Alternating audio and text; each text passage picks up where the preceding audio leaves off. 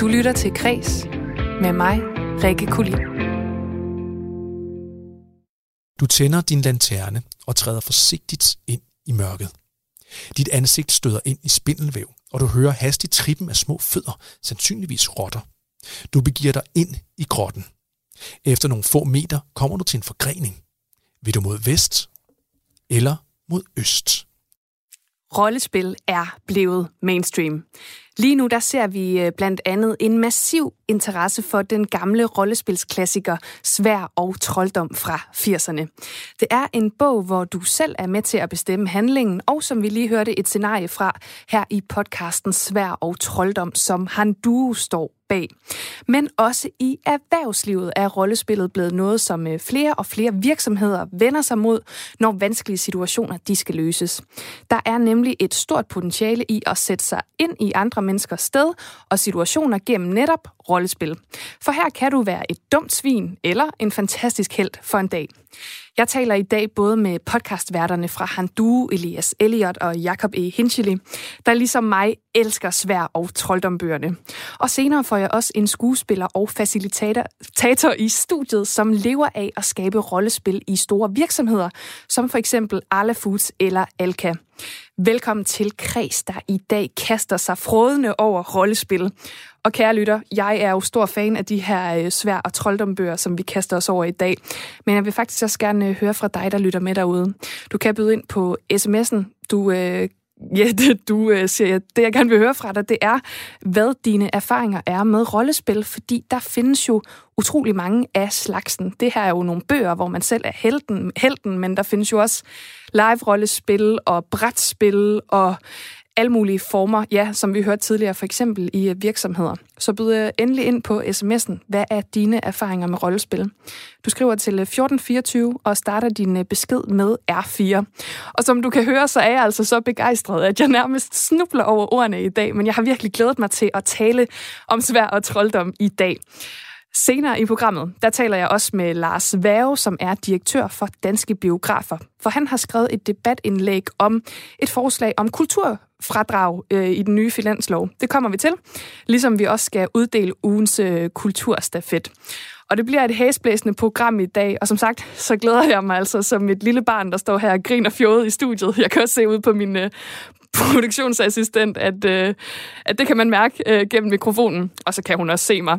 Men i hvert fald, så er det altså dagens program, og inden vi kommer til svær og trolddom, så øh, kaster vi os først over øh, de vigtigste kulturnyheder fra, ja, kulturens verden. Jeg vil lige starte Danmarks Radio. Vi skulle til julefrokost, og jeg havde glædet mig. Og så kommer der den her store tv-kanon op, tager fat i min arm og siger, hvis du ikke går med ud og sutter min pæk, så fucking ødelægger jeg din karriere. Så ødelægger jeg dig. Ja, det kan ikke understreges nok, hvor stor betydning Sofie Lindes monolog til Zulu Comedy Gala tidligere på året har haft i den danske medie- og kulturbranche, og selvfølgelig også i mange andre brancher. Den har blandt andet sat gang i interne undersøgelser hos adskillige institutioner og forbund. Og nu er rapporten grænseoverskridende adfærd, som øh, handler om diskrimination og chikane og øh, uønsket seksuel opmærksomhed i film, tv og scenekunstbranchen kommet ud. Det skriver politikken. Og den er udarbejdet af lektor på Aarhus Universitet, Camilla Møring Reisdorf. Og hun har spurgt 1485 skuespillere, instruktører, producenter, ledere og andre i film- og teaterbranchen om deres oplevelser med krænkende adfærd. Og den her rapport, den viser altså, at hver anden af de adspurgte kvinder, de har øh, oplevet uønsket seksuel opmærksomhed, diskrimination og chikane. Og hos mændene, der er det tal cirka hver femte. Og på tværs af køn, der er det altså særligt de yngre mænd og kvinder, som det går ud over. Og andre brancher, de følger altså trop. Der er også kommet et nyt opråb om sexchikane og magtmisbrug i den klassiske musikverden, som har fundet vej til information i øh, form af et øh, åbent brev, der er underskrevet af 147 personer, både mænd og kvinder. Og øh, det har alle danske ensembler og orkestre også skrevet under på. Og i brevet der står der blandt andet, at den øh, klassiske musik står sammen i ønsket om et opgør mod sexisme, magtmisbrug og krænkende adfærd. Og ja, de her øh, mange gentagende fortællinger og vidnesbyrd og breve og undersøgelser og rapporter, de både dokumenterer og peger på systemisk sexisme. Og ja, jeg håber personligt på, at vi alle sammen kan få øjnene op endelig øh, for, hvor stort det her omfang er. Og ikke mindst, at det handler om nogle strukturer, som skal ændres, og at vi i fællesskab er villige til at gøre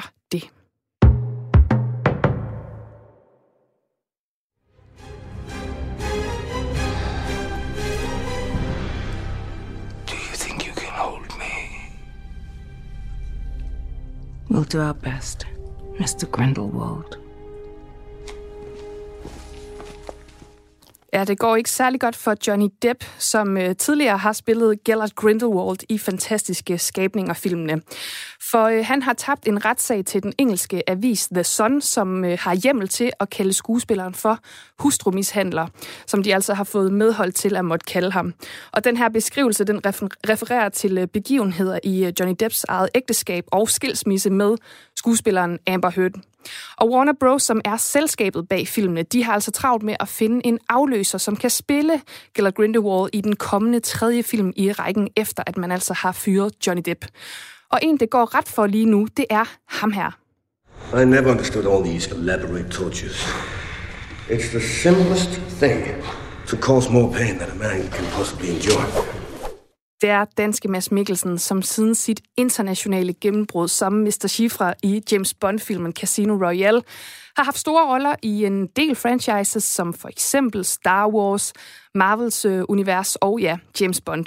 Og han er ifølge det amerikanske medie Deadline simpelthen på tale til at overtage Johnny Depps karakter. Ifølge deres kilder, der vil instruktør David Yates altså gerne have, at øh, rollen den går til Mads Mikkelsen. Og den danske vinkel i det her, det er jo selvfølgelig, vi håber alle sammen på, at det bliver Mads. Og vi vil altid være venner. Altid. Ikke sandt? Jo, altid. Apropos Mads Mikkelsen, så var det her øh, Mads og Mikkel fra Disney-filmen af samme navn fra 1981. Og det var en af mine yndlings Disney-film, da jeg var barn. Den kan ses lige nu på øh, Disney+, Plus, ligesom resten af katalogen med Disney-klassikere. Og det er der altså rigtig, rigtig mange danskere, som allerede har gjort siden lanceringen af Disney Plus den 15. september. Hvis ikke Mads og Mikkel, så måske en af de mange andre muligheder, der er. 16 procent af danskerne over fire år, de bruger nemlig Disney Plus ugenligt ifølge Media Watch, og det er altså dermed hver sjette borger i Danmark, Disney Plus når ud til. Og det betyder, at øh, Disney Plus rent faktisk har flere brugere end øh, mange af de mere etablerede streamingtjenester som øh, HBO Nordic og Dplay. Og man er altså også ved at hale tæt ind på øh, TV2 Play og Viaplay. Men der er altså stadig et godt stykke vej op til konkurrenterne. Der er Netflix og DR's tilbud som øh, Ramachan og Ultra. Og der er altså stor konkurrence om seerne, for det er ikke alle, som har råd til at betale for de her mange tjenester. Og mediedirektør hos DR, Henriette Marienlund, hun mener altså, at DR som øh, public service medie skal være et alternativ til Disney Plus og andre udenlandske tjenester. Ifølge hende, der vil man have og lave tilbud til børn og unge, som ja, adskiller sig fra det indhold, som Disney Plus og andre udenlandske tjenester, de altså byder på i den her konkurrence. Mellem de to tidsperioder, hvor oceanerne opslugt Atlantis, og hvor Dune spillede deres første koncert, udkom de legendariske krøniker om stærke kriger og magtfuldt troldmænd. Mystiske fortællinger, hvor man selv valgte handling. Nu, i et dystet lokal, kun oplyst af den enkelste rinløs, samles to meget blege mænd blandt disse støvede værker. Bevæbnet med terninger, papir, blyant og tre skæløjede kaniner, skal han duos Elias Elliot og Jacob E. Hinchley se om de kan overvinde disse kraftprøver. Tag de rigtige valg og se ondskaben i øjnene i al dets form. Dette er historier om svær og trolddom. Måske øh, var du selv ung i øh, 80'erne og spillede de her svær- og trolddombøger. Måske har du hørt svær- og trolddom-podcasten på Podimo, som han du laver, hvis øh, intro-jingle, du hørte lige her, eller måske aner du ikke, hvad jeg taler om. Men fat mod, kære lytter, for i dag der dykker vi altså ned i de her bøger fra 80'erne, hvor man selv var helten og var med til at bestemme handlingen. Rollespil har nemlig fået en kæmpe opblomstring de her år, og Svær og Trolddom, det er altså en af de serier, der oplever en stor interesse.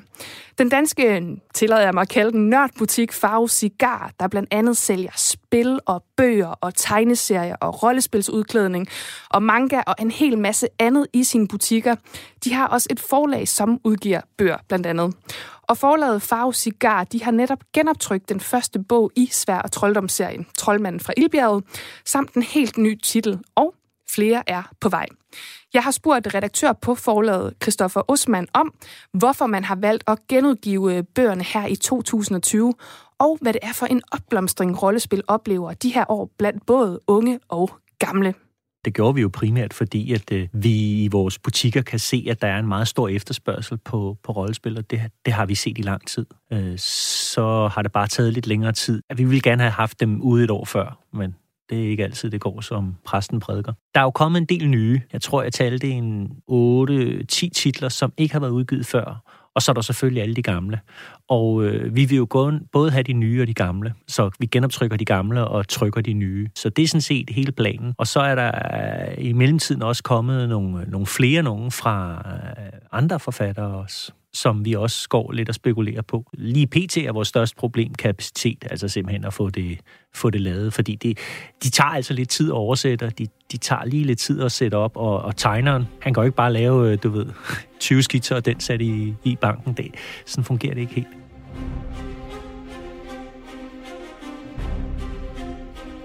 Det, som der er interessant ved rollespil, det er, at den giver folk muligheder for at, at spille skuespil ganske gratis. Det, det kan faktisk være lidt af en befrielse. Det kan faktisk være ret sjovt at prøve at spille, øh, hvad hedder det, dum svin eller en uspekuleret tyv. Øh, ting, som man ikke normalt vil gøre. Øh, og det kan også være øh, sjovt at prøve at spille konsekvenserne af en, der er principfast og aldrig vil lyve, og hvad det med medfører. Det er lidt sjovt at kunne prøve nogle ting af, som man jo selvfølgelig ved, at i virkeligheden, der, den, der, der går den altså ikke i hvert fald en 4-5 år øh, følt, der var en, en bølge af, af rollespil, der ligesom gik imod den her trend til, at alt skulle være på, på internettet, og alt skulle fungere via computer. Der er sådan kommet lidt tilbage til, til rødderne. Der er simpelthen nostalgi på, på samme måde som hvorfor samler folk på Action Man, og hvorfor samler folk på øh, kasketter og sådan noget. Der, der, der er nogle ting, som man, øh, hvis, hvis man har været barn, da de kom, så, så er der noget fantastisk ved dem. Der er sådan en eller anden uskyld ved dem. Ja, sådan lød det altså fra Christoffer Osman, som er redaktør for forlaget Farve Cigar, som altså genudgiver de her svær- og trolddombøger i disse dage. Og Elias Elliot og Jakob E. Hinchely, som står bag Nørdepodcasten, igen tillader jeg mig at kalde den det, han du, hvor de anmelder spil, film og tv-serier. De har siden december 2019 også udgivet podcasten Svær og Trolddom på Podimo, og her der spiller de altså alle bøgerne igennem. Jeg har talt øh, med de to herrer om svær og trolddom.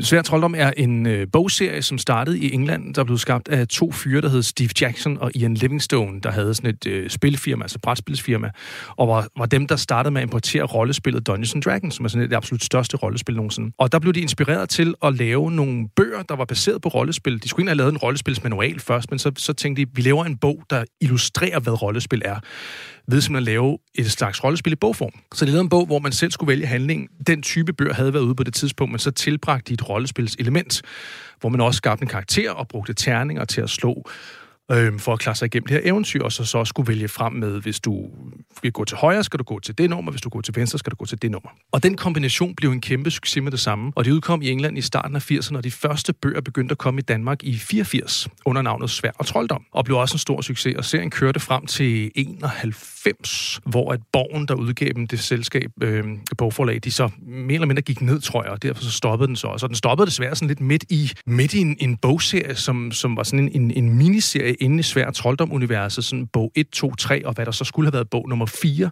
som aldrig udkom, som er sådan lidt en, en hellig gral for danske svær trolddom-fans. Så den kom der i den periode og, og var en stor succes. Jeg startede øh, nogenlunde der, hvor de begyndte at udkomme i 485, da jeg øh, besøgte øh, ivrigt den lokale bogbus, der kom til den lille landsby, jeg boede i en gang om ugen og, øh, og fandt den, snublede over dem og slugte dem råt. Altså fik fat i alle dem, jeg kunne få fat i. Fuldstændig ude af, ude af rækkefølge. Jeg havde ingen idé om, hvad der kom først og andet og tredje. Jeg læste dem bare og nød dem i fuld drag. Og det for mig var det sådan lidt min indgangsvinkel til hele rollespilsuniverset, som jeg efterhånden kom til at dyrke mere og mere. Jamen det er jo det, det er klart sådan en, en gateway-bogserie, der har lidt mange ind i øh, på rollespillets øh, sti.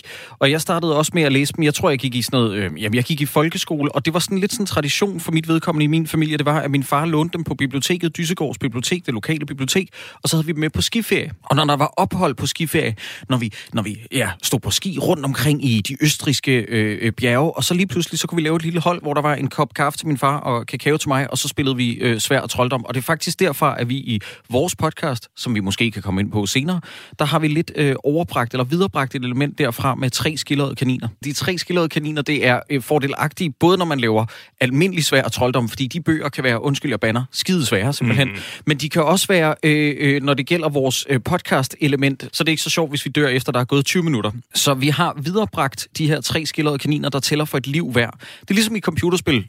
Super Mario, hvor du har nogle hjerter, og udgør liv og sådan noget. Det er for, at, at spillet ligesom kan fungere lidt længere tid. Og vi synes, at det var en, en sjov hyldest og en måde at komme udenom om det der med, at, jamen, at spillet ikke skal slutte for tidligt. Æderkoppemandens våben er dens bid, som er yderst giftig. Da den bider dig, føler du giften brede sig igennem din krop og lammer dine evner. Du snubler og falder om på jorden, mens uhyret angriber dig igen og igen. Det sidste du ændrer er et lille grimt ansigt, der bider dig i halsen. Du har forfejlet din opgave. Så døde yes! vi! Vi døde! Nej! Der var et skildret kaninvæsen, der døde der. Stryg det. Hvad er jeres bedste svær og trolddom Er der noget, der har sat sig fast? Altså, jeg vil sige 100% ikke noget med Elias. Øh, nej, 100%, 100% øh, så er der to ting, der, der øh, springer mig i tankerne. Det ene er selvfølgelig, jeg kan jo ikke komme uden om, øh, at og, og, ligesom den der introduktion til universet med min far i, i Østrig, og skisportstederne og alt det der, det er meget nostalgisk forankret. Men jeg vil også sige, at spille dem med Elias igen, altså jeg bliver nødt til at bare sige sådan en kliché, altså den nyeste bog er min yndlings hver gang. Undtagen oprørsplanet, det er en lortebog. Mm-hmm. Jamen, jeg, jeg ligger egentlig meget øh, samme sted som Jakob. Jeg, mine yndlingsminder omkring det den, dengang, det var den her forventningsglæde, da jeg stod troligt og ventede på den der bogbus, der kom kørende, og så løb ind for at finde de nye svære trolddombøger, som de havde stående.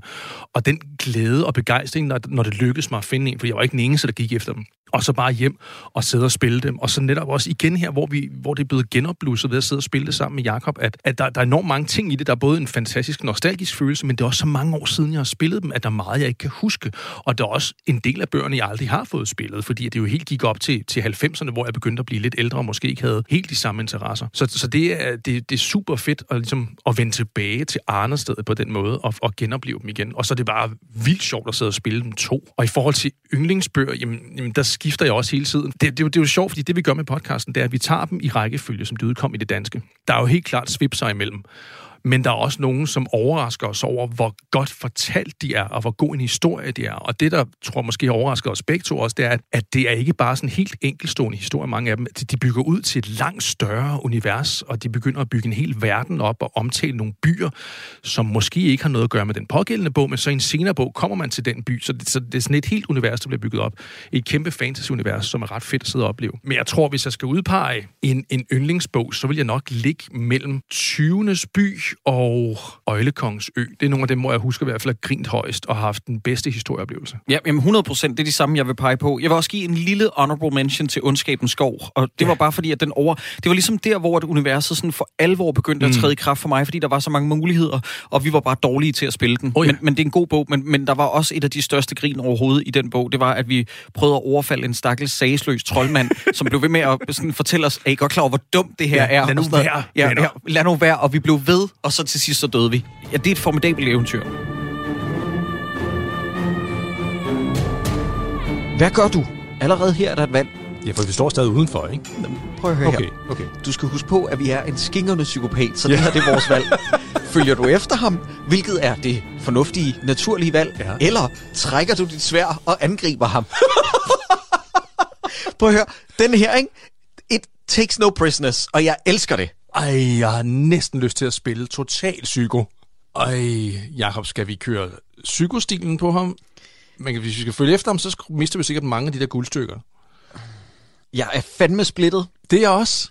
Altså, der er noget, der skriger i mig, at vi bare skal spille psykopaten til ende. Vandrende putter tabt sutten. Prøv at høre, fuck det, vi har tre liv. Ja. Vi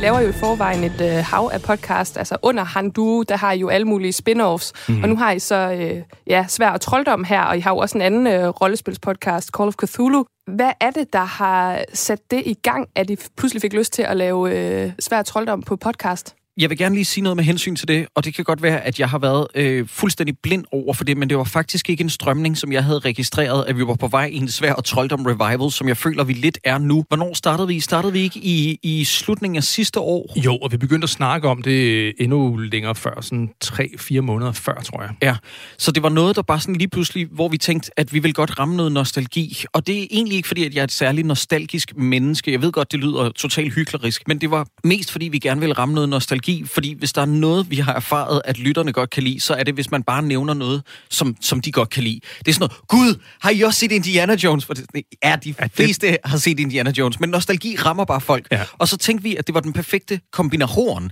fordi vi øh, kender svær og trolddom, og det var noget, som folk stadig gik og snakkede om, selv da vi var blevet sådan lidt for cool til at spille svær og trolddom, da vi gik på efterskole, så var det stadig noget, folk mødtes over. Mm. Sådan med, åh, kan du huske 20. by og sådan noget, så vi tænkte, det her, det kan måske ramme et eller andet. Vi vil ikke sidde og lyve, Rikke. Vi vil ikke sige, at podcasten er blevet en bravende succes. Det er jo stadig niche inden for en niche, hvis det giver mening. Ja. Det er stadig en niche nørdeting inden for nørdekultur. Men, men den, jeg håber på, at vi har givet anledning til, at folk begynder at låne dem på biblioteket, Ja. og begynder at byde om dem på nettet, fordi sådan som jeg har forstået det, at de er ret høj kurs nu. Jamen, det er helt sindssygt. Jeg har formået at, at, at samle hele den originale danske udgivelse. Det har ikke været helt billigt, og det var lige før, at det sprang helt i luften. Og, og nu er der nogle af de her bøger, de gamle bøger, som er udgivet på dansk, som går for, altså hvis de er i god stand, går de for mellem 1000 og 1500 kroner per bog. Og hvis man har hele den komplette samling, jamen, så har man for 20-30.000 kroner, tror jeg. Det er helt vanvittigt, som det eksploderede. Men det, der så gik op for os, det var, hvor meget skred, der begyndte at komme i det her ret, ret hurtigt. Øhm, og som jo nu er ledt til, at, at der er nogen, altså at Farve Cigar er begyndt at genoptrykke nogle af de gamle bøger og udgive dem på deres eget forlag. Og det er ret vildt at opleve, hvor stærkt det egentlig er gået, fordi det er fuldstændig rigtigt, at det er ikke fordi, at vi vælter os i, i millioner af lyttere endnu, men det har alligevel været en succes nok til, at der er folk, der har skrevet til os, og netop sagt, på grund af den her podcast, er jeg begyndt at finde mine gamle bøger frem og spille med mine børn, eller gå på biblioteket, og folk skriver, ved I, hvor man kan få fat i dem? Kan man låne dem på biblioteket? Så, så altså, der har alligevel været med til at, at sætte et skub i det her. Ikke? Og noget af det, jeg, jeg, jeg elsker allermest ved det, og det havde jeg slet ikke regnet med i fra starten af, da vi lavede det her, det er det her, at der er forældre, der begynder at, at, at genopdage svær trolddom og dele det med deres børn. Det synes jeg er helt fantastisk fedt. Og så er det også et element, som jeg ikke havde rigtig indset, ironisk nok, selvom jeg sidder og spiller det sammen med dig, Elias, selvom jeg har spillet det med min far og sådan noget, det er, hvor selskabelig en ting det kan være. Ja. Det der med, at det er faktisk en demokratisk proces, at du sidder en, to eller flere, og sidder og laver en beslutning om én spiller. Ikke? Det er Ja. rollespil med demokrati på en eller anden måde, og det, Ja. det er virkelig, virkelig sjovt, at der er flere, der kan bidrage til det. Og, og jo flere kokke der er, jo mere fordærver det maden, fordi så træffer man endnu dummere beslutninger. Ja, virkelig. Hvorfor er det, at man skal måske for første gang kaste sig ud i de her bøger, og hvilken bog vil I anbefale, man starter med? Skal man starte fra en øh, begyndelse af, eller er der ligesom en bog, man, ja, man kommer godt ind i med? Må jeg komme med, med noget her, der måske giver nogen mening, men jeg synes, man skal starte med bog nummer 6, tror jeg det er, Øjlekongens Ø. Et femeren eller sekseren. Øjlekongens Ø er et storladent eventyr, som stadig er ret tilgivende i forhold til konsekvenser og valg og sådan noget. Og du har en jordisk chance. Mm. Jeg tror, der er mange, der kan blive skræmt, hvis de begynder med oprørets planet. Selv den første troldmand for Ildbjerget, den er udmærket, men man kan godt mærke, at, at der er to ting i den bog. Det ene er, at man kan godt mærke, at, at de, de to forfattere, de skulle lige i gang at lære hele systemet at kende. Plus, at de har delt bogen op med sig for at nå at få den færdig. Så Ian Livingstone har skrevet den ene halvdel, og Steve Jackson har skrevet den anden halvdel. Det kan man også godt mærke. Så den er ikke en specielt homogen bog. Nej, plus at den fortæller dig ikke på et tidspunkt, hvis du render ind i sådan en evighedsloop. Der er sådan en evighedslabyrint, som du kan rende rundt i, som du ikke kan komme ud af, hvis du ja. rammer ind i. Og bogen fortæller dig ikke, nu har du ramt en evighedslabyrint. Den er, den er ret hardcore. Det er den, så det kan godt måske få nogen til at droppe det allerede ved første bog. Så jeg vil også sige den, eller, øh, eller Ondskabens skov. Ja. Den kan altså virkelig også noget som en startup-bog. Men det er så de gamle bøger, som, som man skal ud og lede efter, få fat i. Jeg tror, mange af dem er stadig på biblioteket. Ellers gå ind i en gammel antikvar. Der er også nogen, der har haft held med på genbrugspladser og finde nogle af de allerdyreste bøger i vildt flot stand. Så det kan altså gøre at finde dem.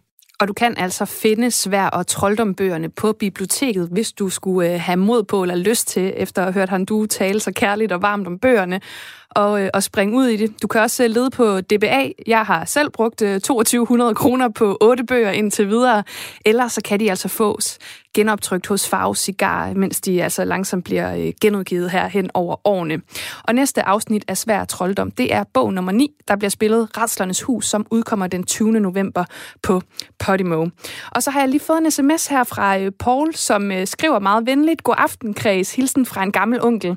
Jeg har ondt af de unge, der spilder tid og liv på rollespil og e-sport. Det har intet med sport at gøre at leve sit liv foran en skærm. Ud i livet. Venlig hilsen, Paul. Og det er jo en øh, dejlig sms at få, Paul, men jeg er glad for, at du har sendt den ind, for det giver mig jo anledning til at sige, at svær trolddom har jo intet med en skærm at gøre. Det er simpelthen bøger, old school bøger, som man også kan spille ude i naturen. Det har jeg faktisk selv gjort med min kæreste. Vi tog en øh, termokan med ud, og så spillede vi ellers Gyser-bogen. Ja, Redslernes Hus faktisk, midt ude i en skov. Øhm, så jeg vil sige, at det er jo lidt det modsatte, og i virkeligheden så er det jo også, at man kan bruge øh, rollespil i sit liv, hvilket vi kommer ind på senere i programmet, når jeg får besøg af en skuespiller, som fortæller om, hvordan man kan bruge øh, rollespil blandt andet i virksomheder og til andre aspekter af sit liv end bare sjov og spas. Så rollespil vil jeg altså sige, det er for alle. Du lytter til Kres med mig, Rikke Kulin. Og nu gemmer vi altså lige rollespillet lidt væk for en stund, for vi skal til noget helt andet lige nu. De fleste af os kender godt til ordet håndværkerfradrag. Det indebærer, at man kan trække beløber fra på sin forskuds- eller årsopgørelse, hvis man for eksempel har fået sat øh, nye klimavenlige vinduer i sin bolig. Men hvorfor ikke få et kulturfradrag, som kan gøre det billigere for os at gå ud og forbruge noget kultur? Det foreslog direktør for Danske Biografer Lars Vave i går i et øh, debatindlæg til kultursejtet Kulturmonitor. Regeringen foreslår i et af tre initiativer til den kommende finanslov, at man forhøjer den her nuværende ordning, der altså kaldes håndværkerfradraget. Og øh, det skal ifølge regeringen være med til at sikre arbejdspladser og hjælpe dansk økonomi. Og øh, man hæver det her fradrag, eller det foreslår man i hvert fald, fra 12.800 til 25.000 kroner. Men Lars Værge, han har altså en anden idé, for i debatindlægget, der skriver han, at der hvor han bor, der er der masser af håndværkere i arbejde, og i stedet for, så kunne man bruge de her midler i øh, de erhverv, som er i dyb krise. Og han foreslår helt konkret at supplere det her fradrag med et fradrag for kulturelle oplevelser i form af et klippekort til øh, teatre og biografer og andre kulturelle aktiviteter. Og nu kan jeg byde velkommen til mand selv, Lars Vave, direktør for Danske Biografer. Velkommen til Kreds. Jamen, tak skal du have. Tak fordi jeg må være med. Selvfølgelig. Du skrev jo i går det her debatindlæg til Kulturmonitor, hvor du foreslår det her. Altså, hvad var din motivation for at skrive det her debatindlæg? Ja, men øh, det, det var sådan lidt flere strenge, men du rammer faktisk noget af det ved at sige det der med, at, at jeg har bare gået rundt i mit eget kvarter. Jeg bor i uh, Vange i Gentofte Kommune uden for København, og, og både når går rundt derude, og når jeg bevæger mig ind på, øh, på kontoret inde i Indre København, så kommer man forbi masser af, af håndværkere, som heldigvis for dem og for Danmark har rigtig, rigtig travlt. Jeg taler med øh, kolleger og venner og så videre, som siger, at de har svært ved at få en håndværker i dag.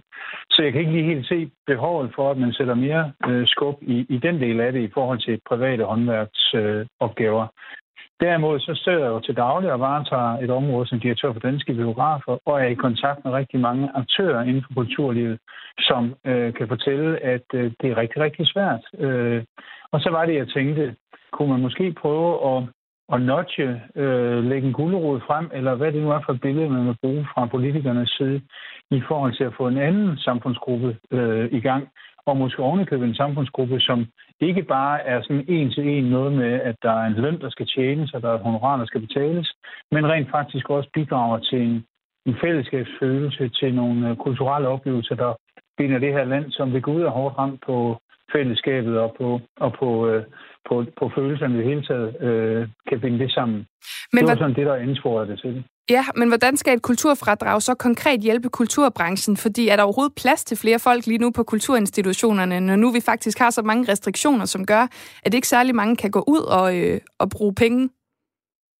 Nej, det, det kan du sige, og det er også rigtigt nok, at, at, at der bestemt er nogle steder, hvor, at, øh, hvor der er fyldt op. Øh, og øh, hvad hedder det, jeg vil sige, at øh, for biografernes vedkommende har oktober været fin, og november knap så fin, og det handler jo ikke så meget om, om der er plads i biograferne, men det handler om, eller interesse for biograferne, det handler virkelig ligesom om de film, der skal være. Det her skal man tænke på, at et fradrag, der skal forhandles i forbindelse med finansloven for hele 2021. Og det vil sige, at øh, vi kigger så langt frem som til næste år, altså om 12 måneder.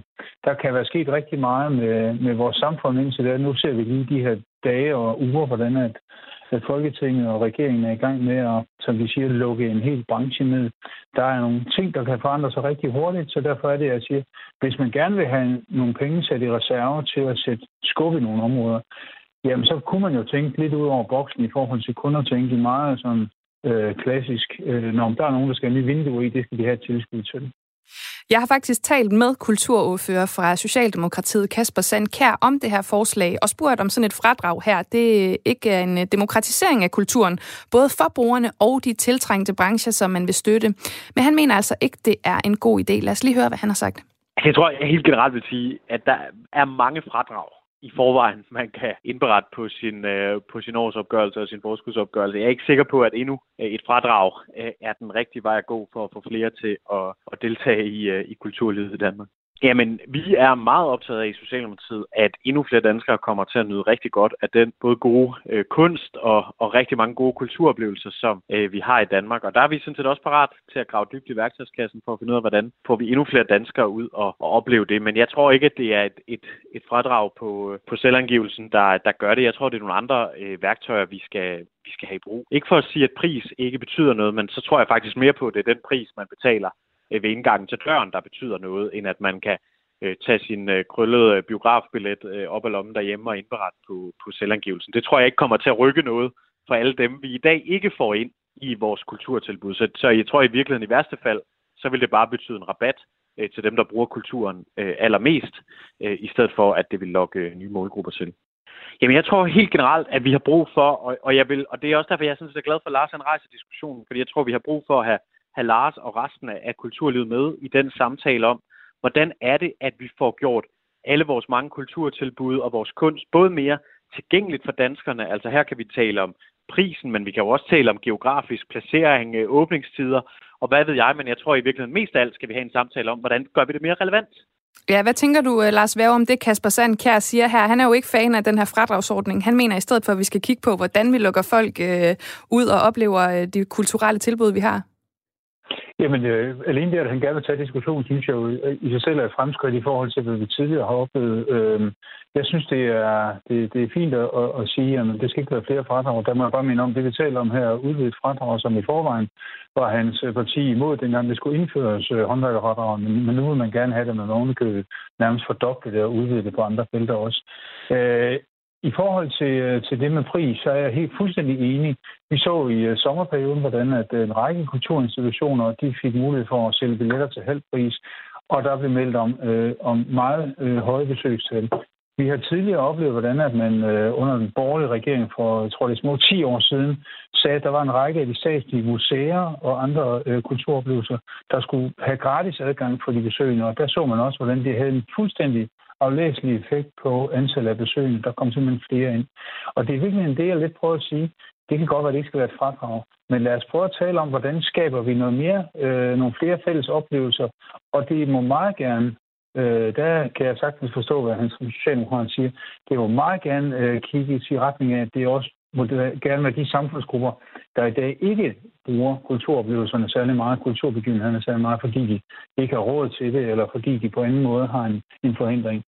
Så jeg synes jo bare at få rejst øh, diskussionen er i sig selv ganske fint, og det er jo også derfor, at mit forslag ikke er særlig, hvad skal jeg kalde det, detaljeret på, at så skal man gøre det i form af, at man skal jeg ved ikke, om vi har krøllet billetter i biograferne, fordi det er altså digitalt, og det er også det, der vil gøre det nemmere at håndtere i fradragssituationen. Men, men, men, men måske mere at sige, jamen, øh, lad os prøve at rejse diskussionen omkring, at man kan give øh, kulturområdet bredt set øh, nogle flere, øh, kan man sige, gulerodsfaktorer i forhold til at få publikum med. Jamen, øh, vi har i hvert fald startet en diskussion, og måske en dialog hen ad vejen nu. Tak til dig, Lars Væve, direktør for Danske Biografer, fordi du var med. Jamen, velbekomme. Du lytter til Kres med mig, Rikke Kulin. Fremgangsmåden er følgende. Kast to terninger. Hvis antallet af øjne er lige med eller mindre end vores øjeblikkelige heldtal, har vi været heldige. Og udfaldet er til vores fordel. To terninger. Syv. Vi har syv i held, så vi skal slå under syv med to terninger. Jamen, det kan man sagtens. Lad os lige prøve. Se, der slår jeg fem. Hey. Det er nemt nok. Ja, ja. Det kommer til at bide os så meget røven, det der. Ja, nu skal det igen handle om rollespillets potentialer, som jo er temaet her i Kreds i dag. Rollespil er nemlig i vækst som spil, som vi lige hørte et eksempel på her i klippet med Handu, som spiller svær og trolddom, men også som værktøj i erhvervslivet. Og det sidste her, jeg lige sagde, det skal jeg tale om med dig nu, Philip Antonakakis. Du er skuespiller og facilitator og selvstændig. Velkommen til Kreds. Tak skal du have. Du er uddannet skuespiller, som jeg fik nævnt her, men ja. hvordan kom du så til at arbejde med øh, rollespil? Jamen, jeg, øh, jeg blev inviteret til at øh, være med i et teater, der lavede sådan interaktiv teater for virksomheder. Og øh, jeg havde været inde og se en forestilling, og det var sådan en mindre aha-oplevelse, jeg fik, da jeg så det, fordi at øh, lige pludselig så var man jo som publikum inddraget og deltager, og man kunne sige til skuespillerne, prøv lige at sige sådan og sådan, eller gøre sådan og sådan. Og så gjorde de det, og det var sådan helt magisk for mig som havde en baggrund fra et teater. Det var sådan noget, der foregik på scenen, og så stod der nogen ude i et sort rum og, og kiggede på. Ja, så det her pludselig at blive en, en del af det. Men altså, hvordan arbejder du så konkret med uh, rollespil, når du er uh, ude hos en virksomhed? Altså, hvordan, hvordan virker det konkret i praksis? Jamen, man kan bruge det på mange forskellige måder, men sådan helt overordnet kan man sige, at kommunikation bliver meget tydeligt, når man ser det. Så det er bare et rigtig godt pædagogisk værktøj til at få sat fokus på kommunikation, dels til at have det som et udgangspunkt for en dialog omkring, hvordan er det, vi egentlig kommunikerer til daglig, men også sådan konkret træning, altså hvordan bliver jeg bedre til at kommunikere noget til en person, som jeg skal opnå noget med. Og vi har jo fokus på, at øh, rollespil vinder sådan stort indpas de her år på forskellige punkter. Altså, vi kan jo se, det er blevet mere mainstream sådan i spilverdenen, men er det også det i erhvervslivet? Jamen, det synes jeg. Nu har jeg jo arbejdet med det i snart 20 år, og, i starten, når man kom ud og skulle holde et kursus i den svære samtale og sagde, at vi skal lave rollespil, så sad folk, ah! altså de var jo ved at flygte ud af lokalet, ikke? Så, så, så der var sådan virkelig paraden op, og man skulle virkelig jeg lærte jo rigtig mange tricks med at sige, jamen prøv at høre, det er ikke jer, der skal spille. I skal bare være jer selv. Det er os, der skal spille rollerne. Det er os, der er professionelle skuespillere. Og det er jo sådan set også stadigvæk rigtigt. Men jeg oplever her de senere år, især i mere udadvendte fag, at, at folk er sådan mere indstillet på, jamen det er det, der virker, og vi skal træne, og vi skal på gulvet og prøve ting af. Så jeg oplever en, en, en større åbning og en accept af, jamen det kan altså noget. Ja, at man ikke bare tænker, at det er noget hokus pokus, som der er nogen... Altså, det var jo sådan opfattelsen for nogle år siden, at det der med, at det var noget ude i en skov, og det var noget sådan, nogle fantasy-mennesker lavede. Jo, lige præcis, ikke? Og, og jeg tror også stadigvæk, at der er nogen, der oplever det her med, hvis, hvis, hvis man skal spille rollespil med sin kollega, og så skal jeg lige pludselig være en anden, end den jeg er, Altså, det kræver jo også noget. Altså, øh, øh, der sidder man jo ikke og klæder sig ud med svær og, og så videre. Man skal ikke spille en rolle, man skal egentlig bruge sig selv. Og det kræver jo også noget. Og det er jo derfor, man bruger professionelle skuespillere til det. Er der så, øh, hvis vi kigger lidt på det i erhvervslivet rollespil her, er der så nogle brancher, som er, hvad skal man sige, øh, mere åbne over for rollespil end andre? Jamen, det synes jeg. Øh, altså sådan udadvendte erhverv, altså konsulentbranche eller branche, hvor folk mm, er vant til at skulle ud og møde andre mennesker. Øh, der, der, der synes jeg, at folk er, er klar til det, men, men måske sådan mere kontorfolk, øh, folk, mere indadvendte erhverv, øh, ingeniører og, og HK og sådan noget, de har måske lidt mere forbehold, men, men lige så snart man kommer i gang, så kan de jo se, det virker, og, og man lærer jo utrolig meget om sig selv og hinanden, når man prøver tingene af, og det kunne vi også høre i, i det indslag, der var før. Ikke? Altså, man, man undersøger jo sig selv, og, og hvem er jeg egentlig her, og hvordan agerer jeg her? Og øh, der er jo masser, du ikke kan regne ud på forhånd. Det er jo et, en, en af, af tingene i, at du, vi skriver jo kun halvdelen af manuskriptet selv. Vi ved jo ikke, hvad der kommer ud af munden på den anden. Og, og, og det er jo det, man skal træne. Hvad, hvad gør jeg? Så, så det kræver ekstremt nærvær, når du er der. Du kan ikke fake. Og det er jo også noget, som, og det er jo noget, jeg ikke rigtig har tænkt over før, men som man jo også bruger i mange brancher, som du siger, hvor man møder folk, altså for eksempel i øh, lægeerhvervet, øh, der, og når man går på medicinstudiet og træner ligesom i, hvordan er det, vi opfører os over for en patient, og hvad er det rigtige at sige. Altså, så der er jo rollespil i alle aspekter, som folk måske ikke lige øh, tænker over. Men måske skulle vi prøve at tage et par eksempler på nogle konkrete problemer på en mm. Øhm, og så tale om, hvordan du så vil gå til dem i forhold til rollespil. Så nu laver vi et scenarie her. Okay. Det er øh, to kollegaer, som skal arbejde tæt sammen om en opgave, men de går altid lidt skævt af hinanden. Kemien ja. er der ikke, og øh, den ene er virkelig træt af, at den anden ikke øh, bidrager så meget. Ja. Og vedkommende så altid tager æren, mm. når de så skal præsentere det her projekt foran cheferne og de andre. Ja. Hvordan går man til det? Jamen altså, øh, det er jo lige før, jeg får lyst til at spørge dig, skal vi prøve at spille det? så oh, du... nej. men altså, øh, det, det har vi nok ikke tid til, men altså, det er, først og fremmest, så er det noget med at få skabt nogle trygge rammer omkring, at det her er et sted, hvor vi går på opdagelse. Det er ikke, ikke en eksamen i, hvor god jeg er til det her, men mere, nu går jeg ind og prøver nogle ting af, og, og prøve det, jeg ellers vil gøre. Så hvis det var os to, og, og det var dig, der havde den øh, case der, så skulle jeg jo klædes på til at blive den her medarbejder, der skulle, der skulle modtage den her besked. Så først vil jeg bede dig om at beskrive, hvad er situationen, og hvad er det egentlig, du gerne vil opnå. Og det er jo nok måske, at vedkommende ikke tager hele æren selv og bidrager lidt mere, øh, når man er i gang med de der opgaver. Og, øhm, og, og så, hvad, hvad kan være vanskeligt? Altså, den her person er måske en, der lytter, en, der afbryder hele tiden, eller glider af, eller glat som en ål. Alle de her ting, som gør det vanskeligt, fordi det er det, der, det er det, man træner. Hvordan får jeg sagt noget, øh, så jeg får sagt det, jeg skal sige, som er vigtigt, uden at det bliver for brutalt, eller at jeg pakker det ind i vat. Og det er jo tit der, folk går galt. Altså, den her situation, der vil man jo måske sige, jamen, jeg siger det som det er, jeg kalder en spade for en spade, så ved du at du fylder for meget, du snakker kun om dig selv, og det gider jeg fandme ikke være med til, du skal bare øh, tage dig sammen. Ikke? Og, og det er måske ikke så, så konstruktivt et udfald. Og, og det modsatte, det vil være sådan noget med, Nå, hvordan, øh, hvordan synes du, det gik i torsdags? Øh, men det synes, det gik det fint, svarer han så. Øh, Nå, jamen, øh, synes du, vi fungerer godt som et team? Ja, det synes jeg faktisk. Og du ved, så bliver det sådan, man fisker hele tiden efter, folk selv kan regne ud, hvad problemet er, og det kan de jo ikke altid. Så, så det er jo noget med, hvis vi skulle lave det, så vil jeg sige, prøv at komme med et bud, hvordan vil du tage den her samtale? Og så vil jeg jo give dig, så vil jeg udfordre dig og, og give dig lidt modstand, men med de ting, der egentlig lykkes for dig, vil du jo også opleve, at du kommer igennem med. Og så er det jo tit være nogen, der egentlig kan give noget feedback, eller hvis man er optaget på video, så kan man kigge på det, og så kan du få nogle værktøjer øh, i forhold til, hvad man gør i situationen. Oplever du, når, at der, altså, når der, du er ude hos de her virksomheder, at folk rent faktisk altså, bliver også bedre kollegaer, kommer tættere ja. sammen, fordi de kommer igennem de her ting?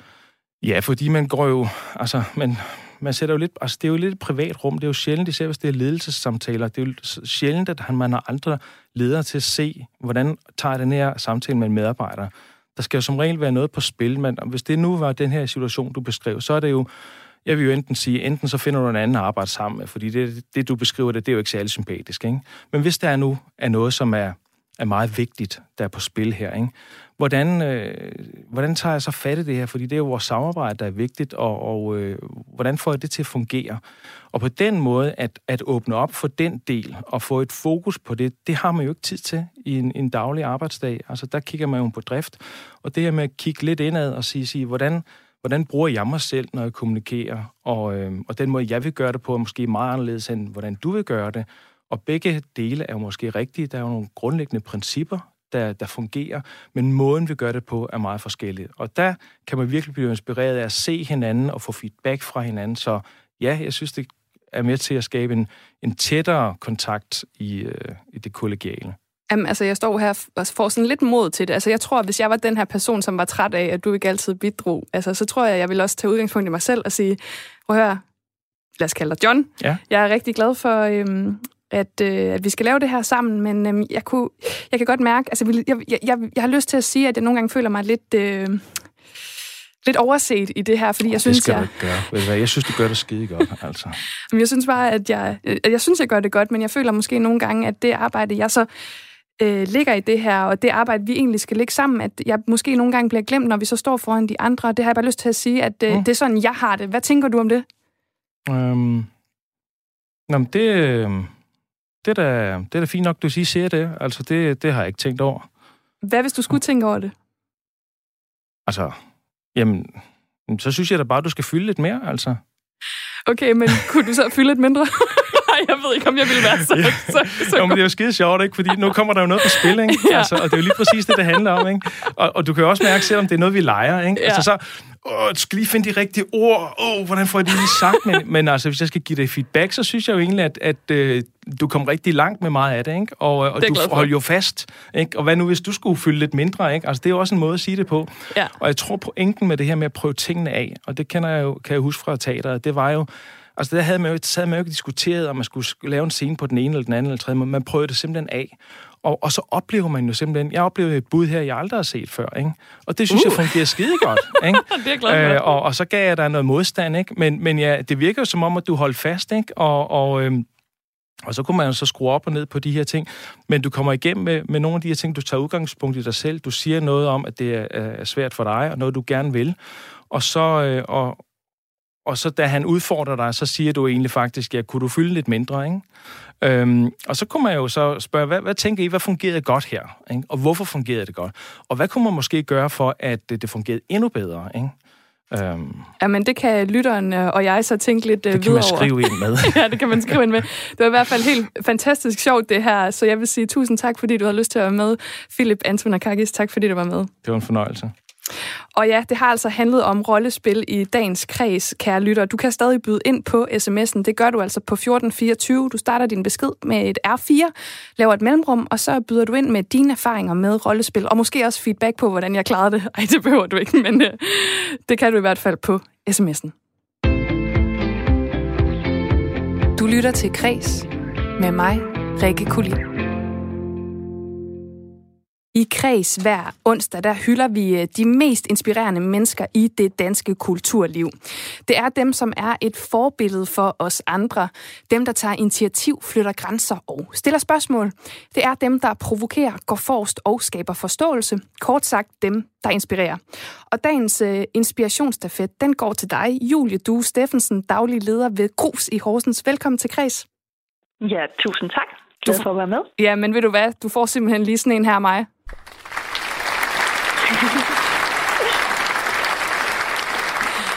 Tillykke med det, Julie. Ja, men det er fornøjelse. Tak. Det vil jeg gerne have hver onsdag. Skal vi ikke... øh, Jo, det kan vi skal godt lave det fast. Ja, Det synes jeg. Mange tak. Prøv at høre, inden vi dykker ned i den her store ros, øh, som øh, du skal have lige om lidt, kan du så ikke lige sætte et øh, par ord på, hvad grus er for et sted til de lyttere, der ikke kender det? Jo, det kan du tro. Øhm, Grus, det er en café, jeg har lavet i Horsens, og øh, Horsens er jo ikke en den helt store by, men jeg har været rundt omkring og boet i forskellige byer, der har jeg jo set de her caféer, som godt indeholder alt muligt andet end at blot at servere mad. Og det er jo så det, vi er i gang med at prøve at facilitere til Horsens, så der er blandt andet en masse events, og der er folk, de kommer meget ned og arbejder og sidder med deres computer og sådan noget. Og egentlig et koncept, som fungerer fint i de større byer, men som er nyt for Horsens. Og så min opgave, og det jeg finder rigtig interessant, er så, hvordan vi ligesom får skabt det rum og faciliteret det i lidt mindre byer, hvor det ikke er kommet til endnu. Yes. Så øh, et koncept, som eksisterer, men som jeg så finder rigtig interessant at få, få implementeret i en by som Horsens. Og, øh, og så alle mulige events og alt muligt, ja. Ja, og det er godt lige at få det hele på plads, og alle mulige øh, Nemlig. events. Og det er jo faktisk, altså grund til, at Grus og du har fået den her pris, det er jo fordi sidste uges udvalgte Sara Jarsbo fra Foreningen Sydhavn, hun øh, sendte inspirationsstafetten øh, videre til dig, og lad os lige høre, hvorfor hun gjorde det. Julie, som har startet Grus i Horsens. Og jeg har fulgt Julie igennem nogle andre øh, forskellige initiativer, hun har startet op, som har været lige så smukke og inspirerende. Men det her med at rykke øh, ud af storbyen, og hun rykkede endda ud af hovedstaden, øh, og så til Horsens og starte noget op der. Hun har simpelthen lavet et sted, hvor man kommer ind og føler sig hjemme. Men alt er ligesom også op til fri øh, fantasi, kan man sige. Alt kan lade sig gøre, alle muligheder åbne. Det synes jeg er vanvittigt modigt, og at se det vokse er dybt inspirerende. Så derfor skal hun have den. Ja, Julie, hun er jo inde på mm. lidt noget af det, du også øh, selv talte om før, og blandt andet det Ja. her med at tage springet fra hovedstaden, og så starte noget kreativt op i en øh, mindre dansk by. Hvordan har det været? Jamen altså, den, den er jo fyldt. Nu ved jeg ikke, hvor lang tid jeg har. Nu må du endelig øh, stoppe mig, fordi det, men det har jo fyldt. fordi det kan jeg tale meget om, fordi det er jo plus og minus. Altså, på den ene måde, så vil jeg aldrig turde gøre det her i en anden by end Horsens, fordi jeg er fra Horsens, og det er her, jeg er vokset op og har været sådan, aktiv og har hele mit netværk. Så på den side kan man jo sige, at det er, det er rigtig, rigtig, rigtig godt. Men på den anden side, så er der jo også mange øh, udfordringer, fordi det der med at skabe noget nyt og komme med det til provinsen, det er jo lidt, lidt øh, det har jo også sine udfordringer. Og det er jo bare sådan, de, de, når man så kan, kan navigere rundt i de to verdener, og så finde ud af sin vej i det, så er det så rigtig spændende, og det er derfor, at, øh, ja, at jeg har valgt at gøre det. Fordi der skal jo rykkes, men det skal jo også rykkes, fordi Horsens har jo også nogle gode kvaliteter i sig. Men hvordan kan man udvikle dem? Og det er jo noget, du, øh, det er jo noget, du arbejder med, øhm, og som ja, Sara blandt andet finder enormt inspirerende. Men altså, Julie, hvem har du selv været inspireret af gennem tiden, og lader dig inspirere af i forhold til dit arbejde med grus? Ja, altså, jeg gik til ballet fra jeg var fire år. Min mor sagde, at det måtte jeg ikke, fordi det var kun for snobbede små piger, men jeg fik simpelthen lov. Og det er jeg så glad for, fordi så dansede jeg ballet på den lokale balletskole, hvor der var en balletlærer, der hed Inger Sækker. Og Inger Sækker, altså der var, for det første så bidrog hun jo med meget stabilitet. Altså også noget, som jeg lidt også nogle gange kan savne i min hverdag i dag. Altså det med, at man vidste, at, at hver gang om ugen, så kom man ned til Inger Sækker, og så kunne man ligesom være balletprinsesse for en stund. Øhm, og sådan selve Inger Sækker, som jeg nu kan, nu er hun øh, død og borte i dag, men altså hun knoklede jo bare på, og det er bestemt også noget, jeg tager med mig. Altså det var jo ikke, hun havde sin balletskole, og der skulle hun jo være hver dag, og det var hun. Øhm, og det er virkelig noget, jeg ser op til også, at ja, vi skal passe på os selv, og vi skal også have tid til andet end at arbejde, men, men det hun fik skabt, ene kvinde, ved at bare give den gas, det finder jeg virkelig, virkelig en stor inspiration i. Og, øh, og så det, ja. ja, det er bare fordi, at nu siger du jo inspiration her, og det er jo øh, faktisk også en del mm. af inspirationsstafetten, fordi vi har jo det her evighedsinspirationsdigt, som, ja. øh, som vi skal kaste os over. Og jeg vil lige, det er efterhånden rigtig, rigtig langt, så jeg vil lige, øh, jeg vil lige læse de sidste par øh, strofer op. De lyder sådan her. En stemme som kunstens er afgørende for, at håb og drømme aldrig forgår. Så giv alt du har og husk på, ingen dør af at se et kompromis. Vend dig selv på hovedet og husk, fantasien er altid fri, hvis vi tør åbne for den. Nu skal vi, sætte mm. så, øh, nu skal vi så sætte en øh, linje eller et to på. Jeg er meget spændt på at høre din, øh, din linje, Julie. Hvad er du kommet ja. op med? Jamen, nu skal I simpelthen høre. Er I klar? En dag opfinder jeg en lommeregner. En lommeregner, der udregner værdien af kultur. For det er så svært at bevise kulturens værdi, når den ikke kan måles og vejes. Men kulturens værdi er i alt og i os alle. Netop derfor har kulturen den allerstørste værdi. En dag opfinder jeg en lommeregner, så alle kan se kulturens værdi. Altså, det er jo et digt i sig selv, det her. Men jeg synes, der er en rigtig, rigtig god pointe i det her med kulturens værdi, fordi vi lever i et samfund, mm. hvor man mhm. rigtig tit øh, opgør alt i kroner og øre. Det er jo enormt ja, svært i forhold til kultur, for det er jo det er, det er følelser og ånd, tænker jeg. Altså, mm. Så det er godt ramt. jeg kan bare høre Og det er dig. også noget, jeg finder vældig interessant, altså, fordi nu har jeg også været... Jamen, vi var blandt andet også lige indstillet til årets øh, iværksætterpris her i Horsens, og den er, jo, den er jo mega spændende at være indstillet til. Også det her netop at ja, jeg har en kulturcafé, og ja, det er alle de bløde værdier, men det er også en forretning, men det er også, altså, i de bløde værdier, og hvordan måler man det? Jeg synes, det er så spændende. Altså, den der lommeregner, jeg har ikke opfundet den endnu, men på et eller andet tidspunkt, så, så kommer den altså. det glæder jeg mig til. Men prøv at høre her ja. til sidst, uh, Julie du Steffensen, der skal vi jo også have sendt stafetten videre, og du får jo lov til at bestemme, så hvem er næste uges modtager? Ja. Næste uges modtager, det er simpelthen en øh, musiker. Hun kommer fra Sverige, men bor lige nu i København, og hun hedder Lucky Lo.